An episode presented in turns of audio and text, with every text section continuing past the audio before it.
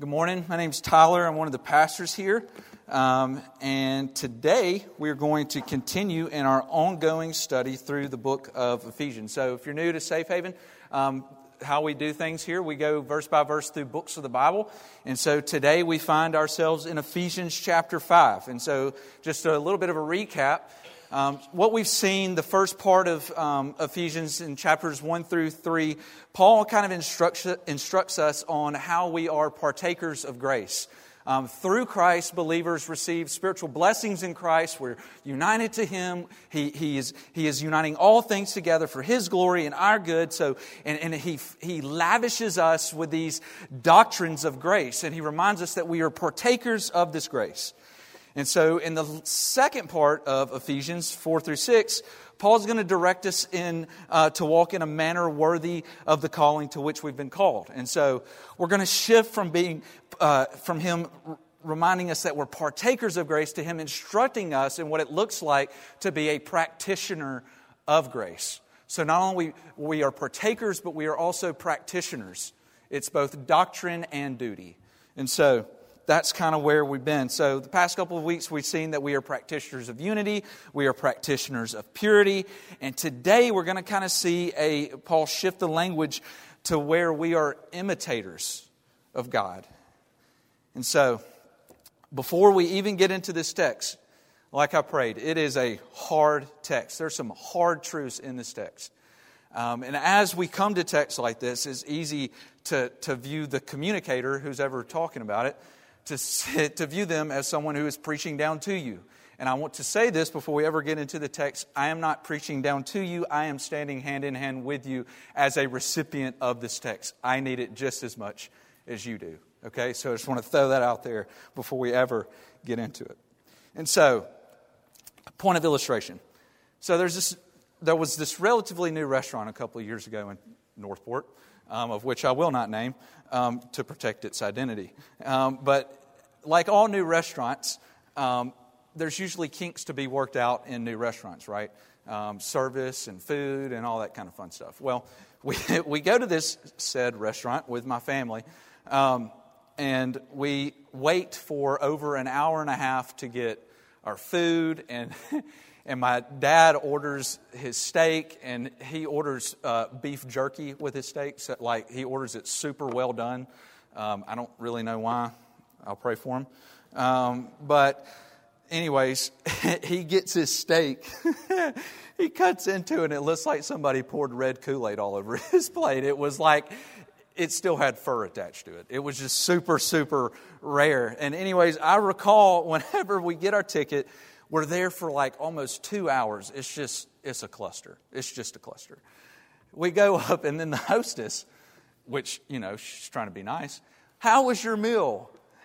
And then I will never forget this. He said, Do you want me to tell you what you want to hear or what you need to hear? And at that moment, I'm like, Oh my gosh, I, I don't know this man. Um, and so today's text, I say that, all that to say, today's text is one of those things that we need to hear. It's not what we want to hear. It's not, it's not especially in our Western, all inclusive culture, um, it's not what we want to hear. But Paul sees it and God sees it as valuable for us to hear. Um, and so, and that, and he's going to focus in on the necessity of holiness in the life of believers. And so, here we go. We're going to dive in. I'll read through it. And then we're going to break it apart just a little bit different today. Um, it says this, uh, chapter 5, verse 1. Therefore, be imitators of God as beloved children and walk in love as Christ loved us and gave himself up for us, a fragrant offering and sacrifice to God. But, but, here we go. Sexual immorality and all impurity or covetousness, I can't, I have struggled with this word today. Covetousness, whatever, must not even be named among you, as is proper among saints. Let there be no filthiness, nor foolish talk, nor crude joking, which are all out of place, but instead let there be thanksgiving. For you may be sure of this, that everyone who is sexually immoral or impure, or who is covetous, that is, an idolater, has no inheritance in the kingdom of God of Christ and God. Let no one deceive you with empty words, because for because of these things the wrath of God comes upon the sons of disobedience. Therefore, do not become partners with them. For at one time you were darkness, but now you are the light in the Lord. Walk as children of light, for the fruit of light is found in all that is good and right and true. And try to discern what is pleasing to the Lord. Take no part in unfruitful works of darkness, but instead expose them. For it is shameful even to speak of the things that they do in secret.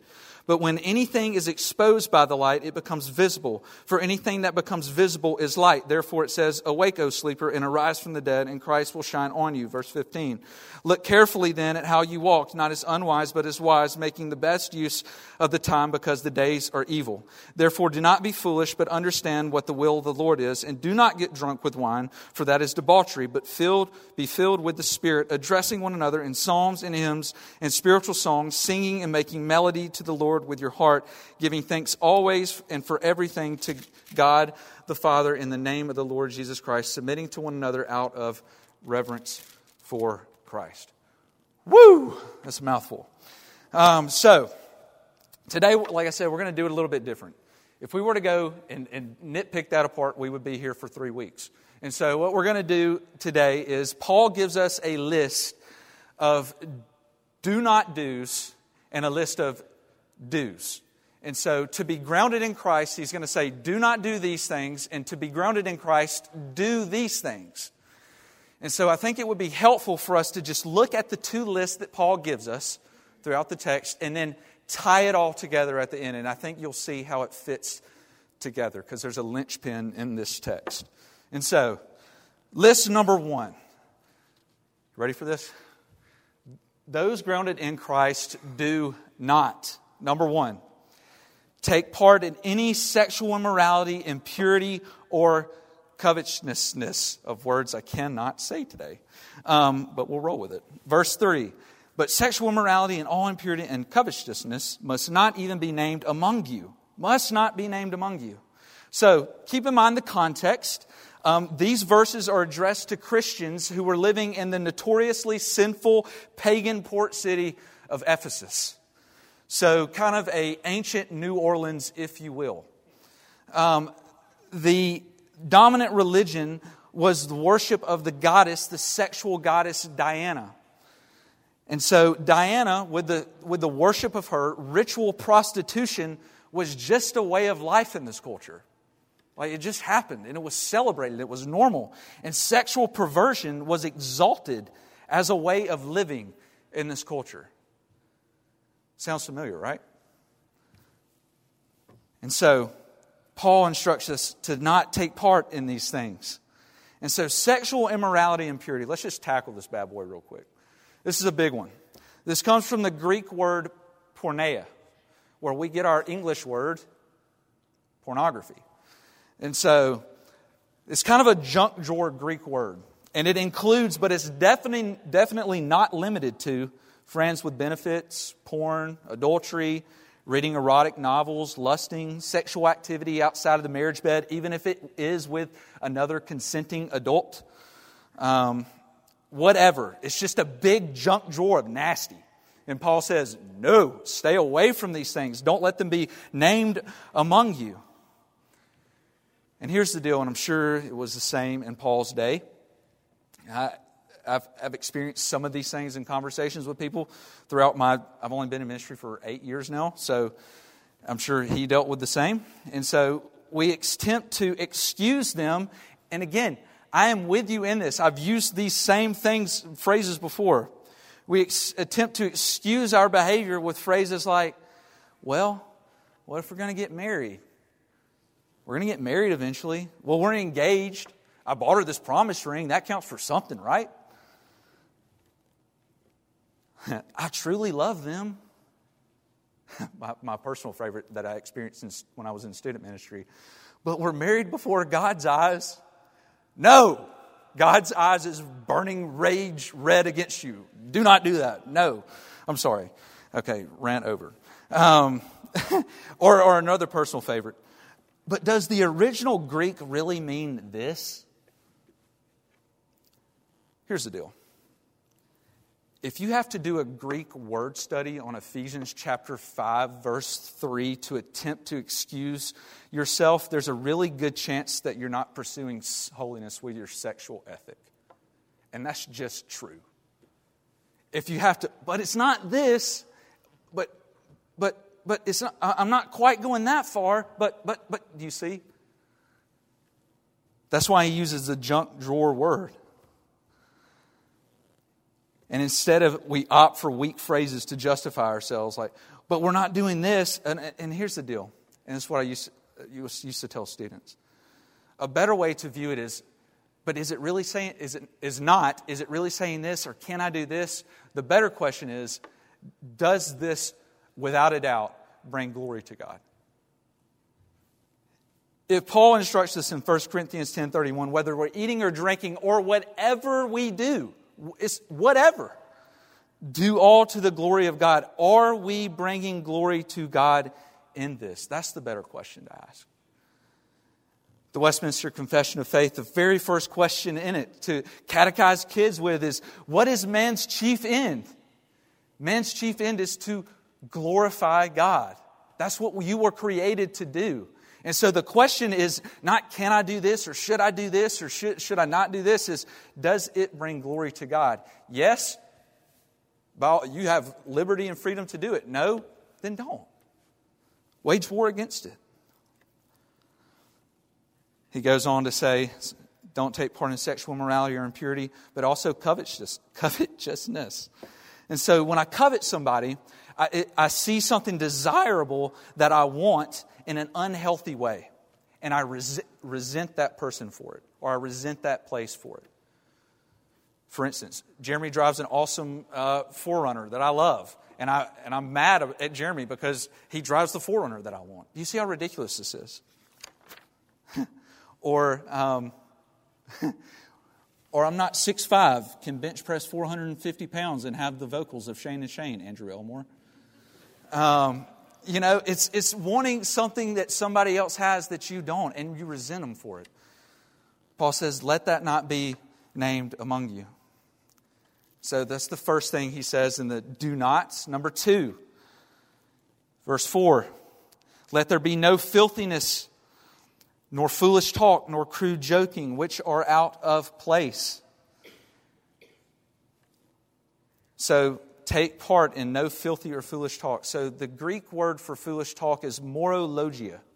So moro, where we get our English word moron, and logia, talk. So Paul says, let the, take part in no filthy or moronic talk. Let that be not even a part of who you are. So what is, what is, what is this? What is he talking about? Y'all know what I'm, y'all know what he's talking about. He's talking about locker room talk. That was just talk amongst the guys, you know? Uh, we're just cutting up. Could be, it's those kind of jokes that you crack around a fire pit with your friends, but your grandmother would roll over in her grave if she heard it. It's those kind of jokes. You know what I'm talking about? It's that kind of stuff. It's that inappropriate, vulgar, crude, sexual joking. It's that see how far you can take it to get a laugh kind of stuff. Paul says this empty, wasteful, and idiotic talk is sub Christian. Proverbs 15, verse 2 says this The tongue of the wise commends knowledge, but the mouths of fools pour out folly. And so Paul says we should war against these things. We should steer away from these things. And so is Paul saying that God is like a cosmic killjoy? Like, you're, you're not allowed to laugh. You can't have fun. You can't make a joke. No. That's not what, that's not what it is. Proverbs 17 22 says, A joyful heart is good medicine. Ecclesiastes 3 4 says, There's a time to laugh. It just says to steer away from nasty, crude stuff that doesn't build you up, man. The Lord is full of joy, and He wants you to be full of joy. I mean, there's, there's clean comedy out there, man. Like, we, I remember, this was years ago, there's this Christian comedian named Tim Hawkins. Y'all may be familiar with him or not. I'm just gonna, I'm just being completely vulnerable. Our church was going to it, the church I was at at the time, and I was like, this is going to be the corniest junk I have ever been a part of. You know, like this, kid, this is going to be a dumpster fire. You know, and y- y'all, I kid you not. I laughed until I cried the entire two hours. That dude was hilarious. And you know what? There wasn't a single crude joke, there wasn't a single vulgar thing in the entire show. Like, humans are just goofy, and like, you can just laugh at just being human, you know? And so Paul says to steer away from these things. He's not against joy, but he is uh, he is uh, against filthy and foolish talk. And so, steer, being grounded in Christ, we, we pull away from that. Number three in the list of to be grounded in Christ, do not take part in unfruitful works of darkness. Verse 11, look with me. Take part in uh, no unfruitful works of darkness, but instead expose them. This could be a number of things. Um, including but not limited to engaging in other religions. It's anything pagan. I love the language that Paul uses. He says, unfruitful darkness.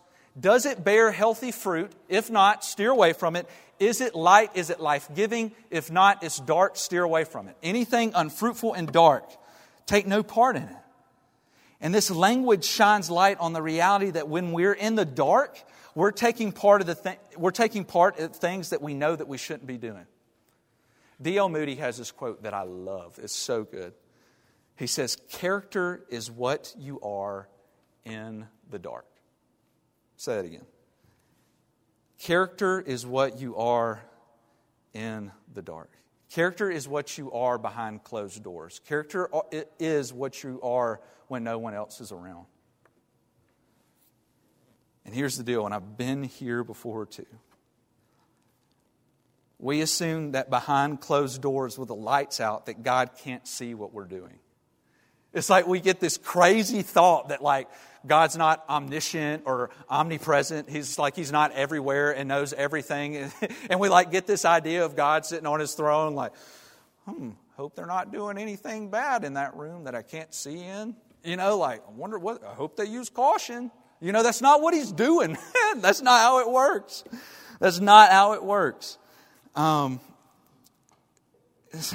and so these unfruitful works of darkness is visiting this website, it's doing this or that with this guy or this lady, it's fudging the report, it's whatever. And Paul says, expose those things for what they are. And so, continuing on, it's dark, right? It's kind of like heavy. it's not. It's one of those things that you need to hear, but you don't want to hear.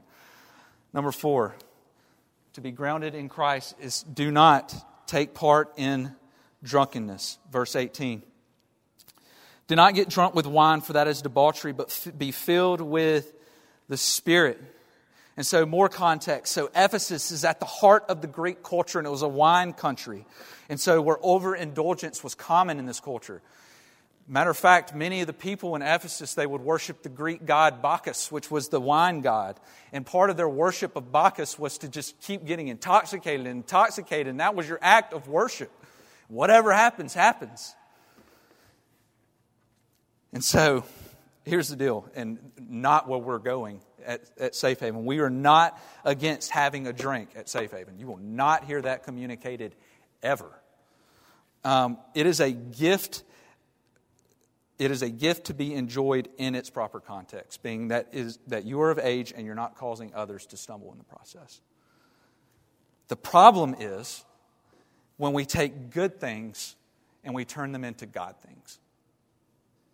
And we take good things and we pervert them and we push the limits and we use these good things as a numbing pseudo escape from reality. And that's what Paul is getting at. He's like, don't take a good thing and turn it into an idol thing to where you have to, one more thing, one more thing, one more thing to numb yourself and to escape your current reality. And this isn't just alcohol. so as you read this, like, oh, glad he said wine and not whiskey. No, no. It, it's anything that controls you, any substance that controls you is what Paul is getting at. Don't he goes on, I love how he ties this in. Don't get drunk with wine, but be filled with the Spirit. Paul tells us if you want to be filled with something, if you want to be controlled with something, be controlled by the Spirit of God. And so, again, strong, stern language, right? That's stern language. Look in verse 5. It doesn't get much more stern than this. For you may be sure of this, bank on this, that everyone who is sexually immoral or impure or who is covetous, that is an idolater, has no inheritance in the kingdom of Christ and God. And that doesn't get me giddy and excited to, to even read that. That is terrifying. It's terrifying. But I think he's using that stern language so you can see that those who make an unrepentant, habitual lifestyle out of these things is not a part of the family, cannot be a part of the family. And so, he gives us this list of do not do's to be grounded in Christ. But then on the flip side, he gives us this list of if you want to be grounded in Christ, do these things. Look at me on uh, verse 1. The first thing is this imitate God. Therefore, be imitators of God. That's a lofty goal, right? imitate God. Like, if, if I told you your job description was imitate God, that's a pretty lofty job description, right? It's like giving you a shot glass and telling you to go collect the entire Atlantic Ocean in it, right? It's a, that's a big deal. But I don't think it's, I don't, what I think Paul is getting at is he doesn't want us to be overwhelmed, but, but to see it as an act of worship. So imitating God is continually asking these questions like, how would God respond to this? How would, what would God do in this situation? How would God react? What would God think and feel about this? Then our lives becomes God's, becomes God-centered, and we, when we imitate Him, we image Him. So you want to know how to image God? You live this out. The revealed Word of God. And so this is worship for the believer. So the first thing we see is Paul says to be grounded in Christ, imitate God. And the second thing is this walk in love, walk in light, and walk in wisdom. Verses 2, verse 8, and verse 15. Verse 2 says this Walk in love as Christ loved us and gave himself up for us. Verse 8 says this For at one time you were darkness, but now you are light in the Lord. Walk as children of light. Verse uh, 15 Look carefully at how you walk, not as unwise, but as wise and so, walking in love, light, and wisdom looks a lot like waging war against sin and waging war for holiness. I think that's what Paul is getting at here. And I believe that that's best done, and I think the scriptures teach it. Teach us. I think the Godhead itself shows us that we are best, uh, we, we best operate within the lens of community. So, so we, we wage war against sin in community. Whether that's a community groups or whether that's DNA groups or whatever that is. And so Paul says, therefore be imitators of God as beloved children. And so we see this familial language Paul uses. So, as beloved children, if you are a believer, then we are spiritual brothers and we are spiritual sisters. And as, and as spiritual siblings, we walk with one another and we bear one another's burdens, as Paul tells us in Galatians chapter 6, verse 4. And here's the deal, and here's the not so fun part. Part of walking in love and walking in light with one another is exposing darkness within each other. And this happens within community. It can only happen within community. I meet with two guys. In, uh, it's my DNA group within my community group, and we meet every month, once a month, at Session Bar downtown. We, we have a drink and we walk through what we're going through in life, and they call me out on what they've seen where I'm failing. I walk, we walk together. I see, I call them out where I see that they're not you know, that they're failing in their walk. And It's, it's just a, it's a good, encouraging thing. And Paul is telling us, you need that. You need to be walking in community, exposing darkness and, and, and bringing in light to one another. We have this plant. So, Heather's mom, I think I got the years mixed up in the first service. So, Heather's mom's like 60 something years old. And she gave her this plant that she got when she was in college. And this sucker is still living. I don't know. She gave it the fountain of youth or something when she first got it. I don't know how this thing is still alive. It's this little, um, uh, like aloe plant. It's in, I don't know how it's still living. But, anyways, all that to say, each and every winter, we have to bring our plants inside um, or they'll just frost and die. And so we brought this plant that Heather's mom gave her. It's not so uh, youthful, this plant. And so it, it was in this dark room, and we didn't have any sunlight on it. And this plant started developing a fungus, in which Heather started freaking out because this fungus kept growing on this plant and it was choking the life out of it. And so I'm like freaking out. I'm like, my wife's losing her mind over this 40 year old plant. I don't know what to do. So I call her mom that gave us the plant, like, hey, we got this uh, mutant fungus growing on this thing. What do I do to kill it? Um, I don't, without killing the plant. She's, and she's like, well, what does it look like? What do I, you know, kind of describe it to me? And then she was like, oh, yeah, just let's comment on those. Just take it out and put it in direct light, and it'll kill it off. Sure enough, I take it outside, I leave it, you know, I take it out there for a few hours, bring it in at night, take it out for a few hours, and slowly but surely the light killed that fungus. And that's how it is for believers. When we dwell in darkness, sin will choke the life out of us. And in community, what we are doing is we're pulling each other out of the darkness and into the light, where the light can expose it and to wage war against that sin.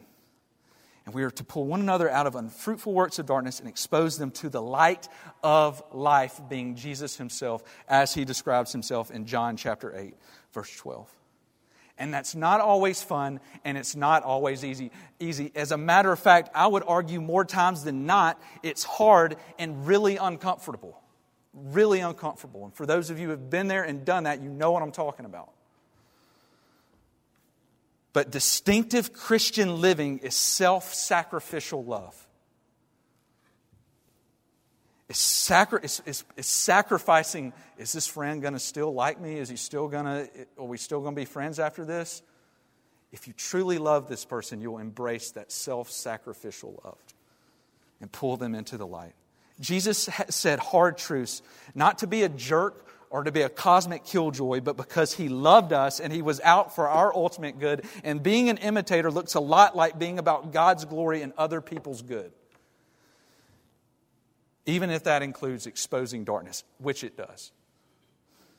And so that's what led Paul to to say this phrase here in verse 14 Awake, O sleeper, and arise from the dead, and Christ will shine on you. We're not exactly sure who Paul is quoting here in commentaries. It's debated.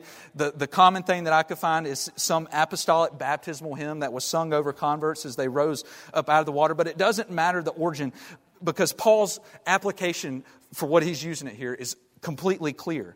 Um, what he's saying is, what he's saying is, um, we need to there's some people who are light in the Lord who are slumbering and they need to wake up.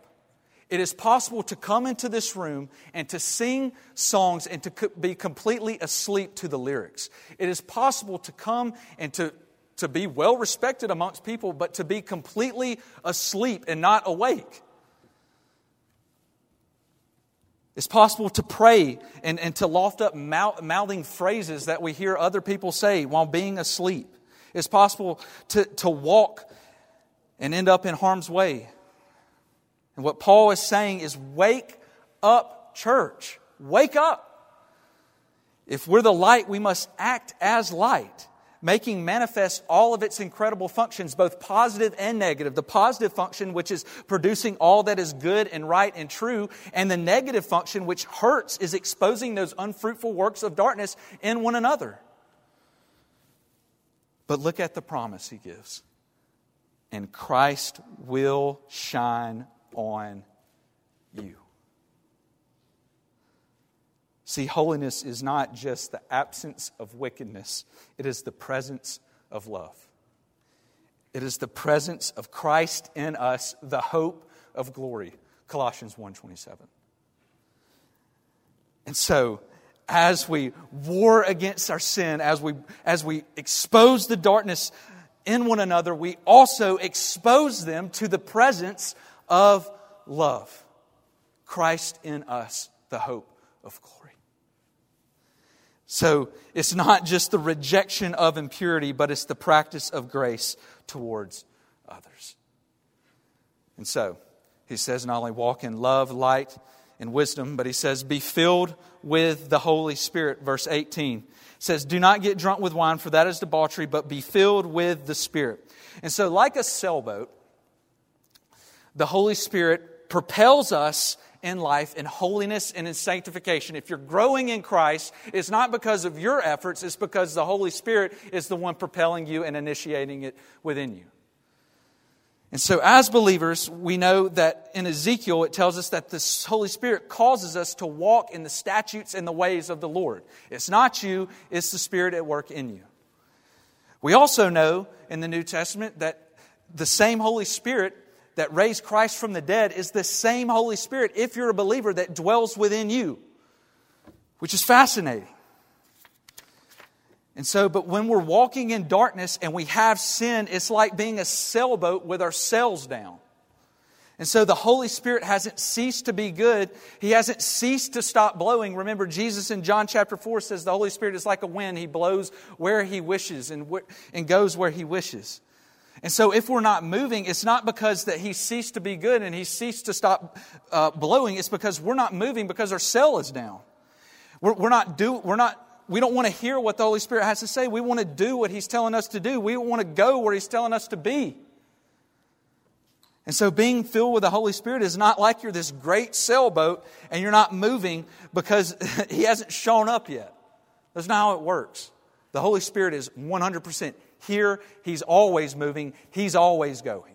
And if you're not moving, it's because your proverbial sail is down and tied up in darkness. That's what Paul is getting.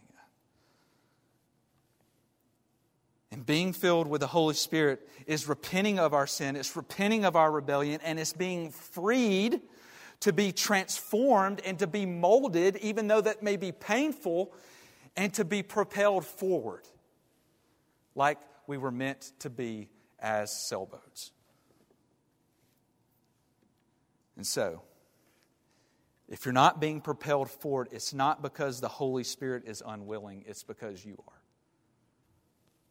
and because I am. Number four. To be grounded in Christ means to sing in worship to the Lord and to give thanks. So Paul breaks these down in two, in two separate, um, or actually in three separate um, instances, but I think they're intricately tied together.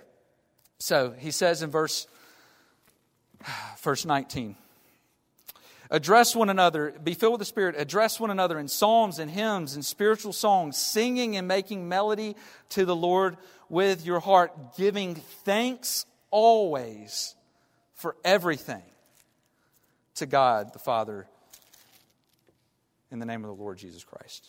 And so, the problem, our problem with all this, our problem with the things that we do not need to be embracing, the problem we struggle with is that we are all hedonistic. In and of ourselves, we are hedons.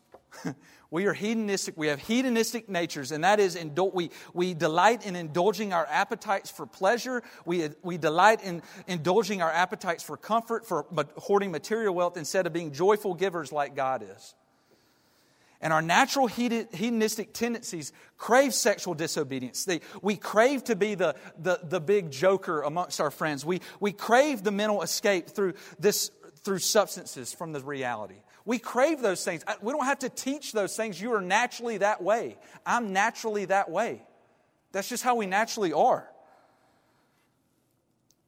But for the believer, as our narrative is rewritten through the work of Christ, Paul clarifies the healthy alternative to hedonism is thanksgiving.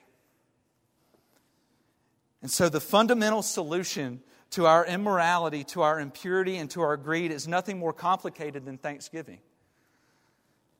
Because darkness in Christians is generally caused to some degree by spiritual amnesia and we forget God's grace, and then we feel sorry for ourselves. And in feeling sorry for ourselves, we feel entitled to indulge our sinful appetites. And so, Paul says to sing and worship and to give thanks to God, the God who gives you grace. Remember back in Ephesians 1, it's the same God who gives you grace, who gives you peace, who has blessed you, who's chose you, who's adopted you, who's made you holy, who's made you blameless, who's predestined you, who's redeemed you, who forgave you, who's united you to Him, who gave you hope, who sealed you with the Holy Spirit. And Paul is saying, remember those things and be thankful and let that inform your life. In other words, as John Piper likes to say, be a Christian hedonist. Don't war against, uh, don't, don't war against who you naturally are. Yes, war against your sinful tendencies. Yes, do that. But you are naturally a hedonist, so what you, you need to transform your hedonism, as Piper would say. And Piper says, uh, defines Christian hedonism as this way where God is most glorified in us by us being most satisfied in Him. And we're most, when we're most satisfied in Him, we crave what we, He craves. We delight in what He delights in. We hate what He hates. And so we, we embrace a Christian hedonist mindset. It's an attitude of gratitude. And so, and then lastly, to be grounded in Christ means to submit to one another out of the reverence for Christ. Verse 21, where he wraps it up and says, Submit to one another out of the reverence for Jesus.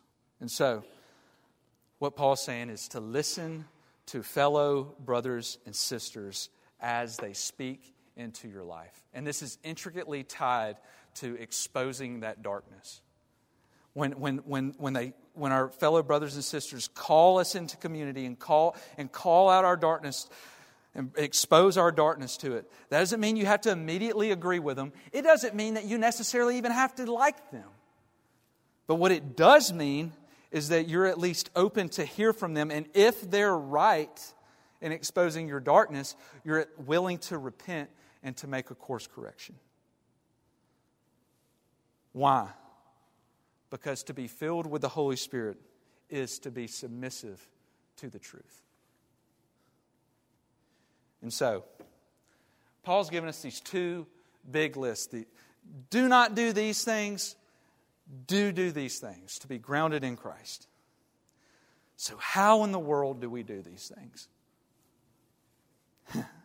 if you're a legalist, you've been sitting there jotting down your list loving the list, man. You're like, if I can just do this, I, if I can, if I can do these things, I'm, I got it made, man. I got it made in the shade. I can tackle these things. I'm not, I, I, I won't get drunk. I, you know, I won't do these things. I won't, I won't take part of that.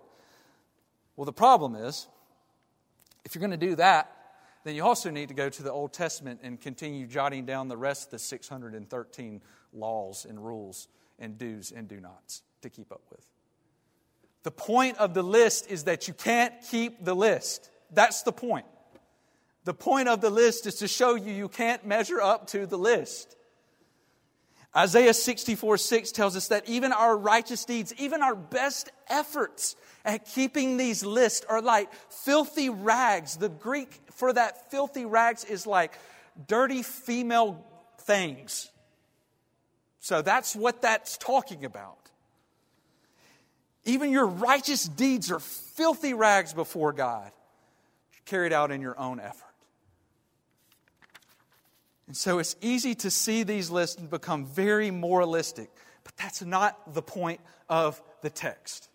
The point is not to do these things and to not do these things and to earn his favor and so delight in me this way.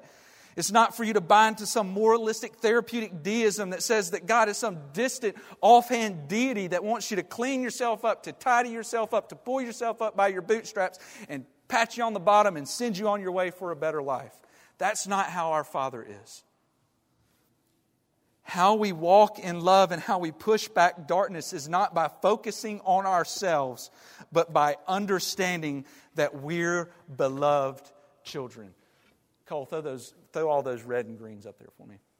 So he's already walked through this list of do not be filled with sexual morality and purity covetousness. Do not be uh, let filthiness or foolish talk or crude joking. Do not take part in unfruitful works of darkness. Don't get drunk. But do imitate God. Do walk in love. Walk in light. Walk in wisdom. Be filled with the Spirit. Make, sing to the Lord. Give thanks always and submit to one another out of reverence for Christ. And he, he's got this big list of do's and do nots. And the linchpin for all of this, how do we do this, is we remember that we are beloved children. That is the key to the entire section of this text. You are a beloved child who has been adopted into a new family and been given a new identity. Ephesians 1 says that we are imitators of God as beloved children. We've learned in Ephesians chapter 1 that we're adopted into the family of God through Jesus. Galatians chapter 4, verses 4 through 7, Paul gives us a discourse about how Christ, through Christ's work on the cross, he brings us into this family. And no longer do we have to uh, approach God as distant, but we can approach him as Abba, Father. He is our dad. He's our father. He's a good father. And to be a believer is to be adopted and to have God as father. And here's the deal many of you know mine and Heather's story. Uh, we walked through three and a half years of infertility, and we were told by the, the uh, infertility clinic up in Birmingham, you will not have a biological kid, which is a whole other funny story. God was like, hey, watch this, and uh, gives us two kids back to back. Um, but, anyways, all that to say, I remember walking through the adoption. We were walking through the process, reading the books, talking to people, hearing the stories, and I just couldn't help but be overwhelmed at the gospel imperatives that is adoption. In adoption, it's at the father's initiative and it's at the father's discretion that you're brought into the family. And so, if you are a believer in this room, God picked you. He picked you hope that stirs your affections, the reality that He chose you. And in choosing you, you receive His inheritance rights to the kingdom of God. And walking through adoption as well, I learned that it was super costly. To bring a, an orphan into a family costs around $30,000. Don't get me started on that rent because I think it's literally absurd. But how much more costly, believer, was your adoption into the family of God? The cost of your adoption. Your adoption papers were signed with the blood of the incarnate Son of God. That is weighty, and that is precious and costly. Our adoption cost the crushing of God incarnate. And so, what Paul is saying, the linchpin, is not do I, how do I do these things? How do I not do these things? It's remember whose you are, believer. Remember whose you are. Remember your spiritual blessings in Christ, Ephesians 1 3 through 14. And why does he do all these things? Because he's good and he's kind and he's abundant in steadfast love for his people. And here's the deal I've had this conversation actually with some of you on the father heart of God and, and what that looks like. And, and some of you struggle, who are believers, with this image of God as father. Because you may have had a, a father in your life here on earth that is, in your view, is one of a deadbeat man with little to no involvement or interest in your life. Or maybe one who's dangled your failures and, you, and where you don't measure up over your head. Or, or, maybe, or maybe that's some of your view of God. That, that, that He's left you, He doesn't really know you, He hopes you do well, He, he hopes it works out for you, pats you on the back and sends you on your way, and that's it. And that's not the view of God that we find in Scripture. The Father we find in Scripture tells us in the psalm that He's numbered the very number of hairs on your head, that He knows you by name that he delights in you, Zephaniah 3, that he sings over you, that he, delight, that he, that he exults over you with loud singing. That's the Father that we find in the Scriptures.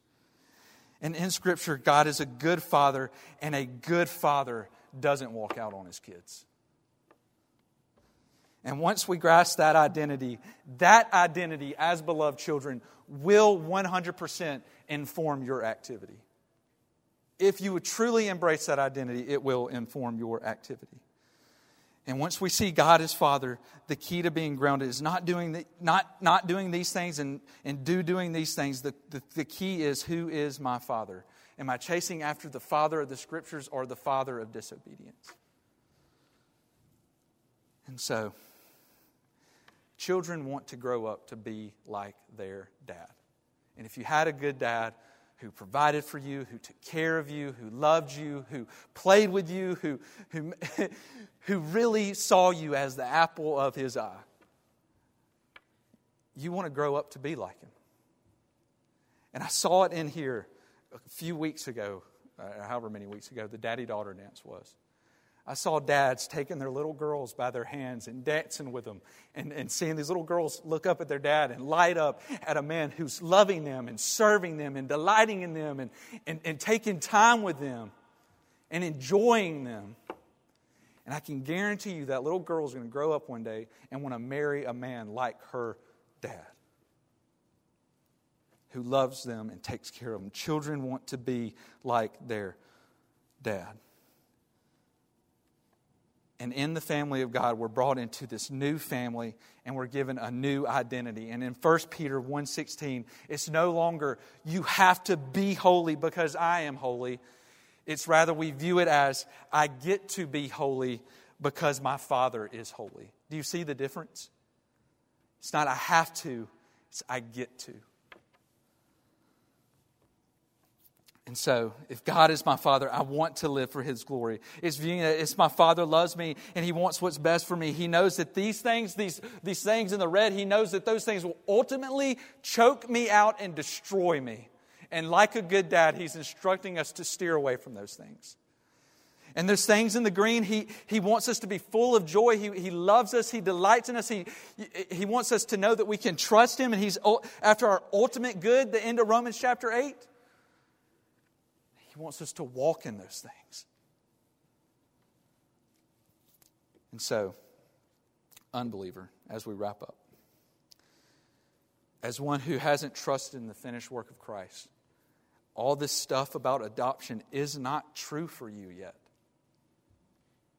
You are still a spiritual orphan. But the good news of the gospel in Psalm 68, verse 5, tells us that God is a father to the fatherless.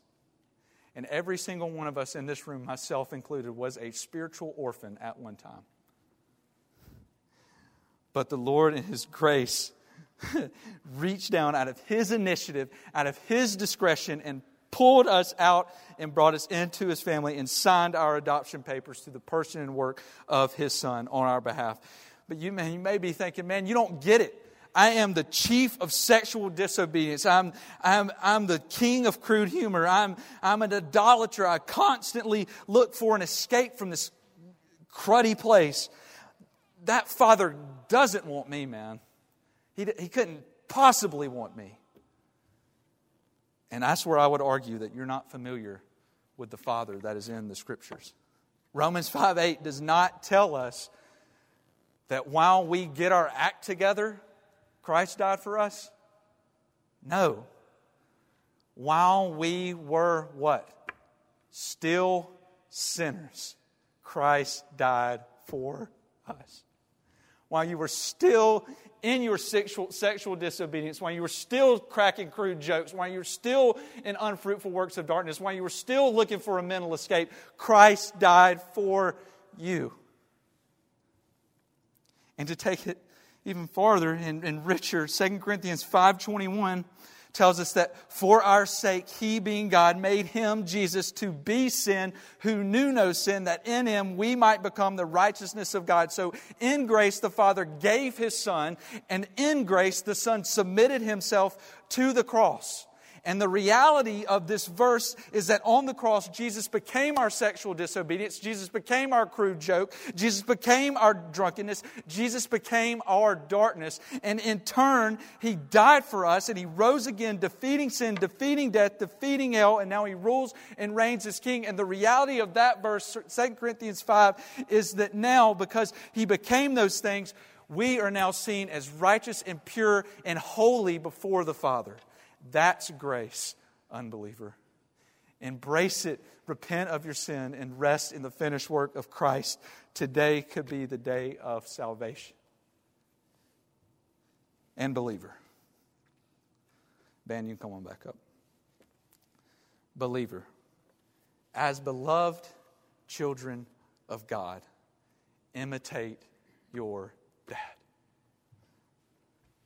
Within adoption, your identity changes. You're no longer sons of disobedience under the wrath of God, but you are rather, as Paul says it, a child of light. And this is all because of Christ. Verse 2, Ephesians 5 2. Walk in love. Why can we walk in love? Because Christ first loved us and he gave himself up for us as a fragrant offering and a sacrifice for God. Believer, you need the gospel just as much as the unbeliever. I need the gospel just as much as anyone else. And so, Jesus took our wrath and he became our disobedience on the cross. And through Jesus, we are now children of the light. And by his grace, God's grace shines brightly, believer, on you today, and his delight shines brightly upon you. And God will never leave you. If you don't get anything else, believer, get this. God will never leave you nor forsake you. He will never love you any less. He has sealed you with the Holy Spirit. He will never disown you. You are His child forever, period. Your Heavenly Father loves you and He likes you.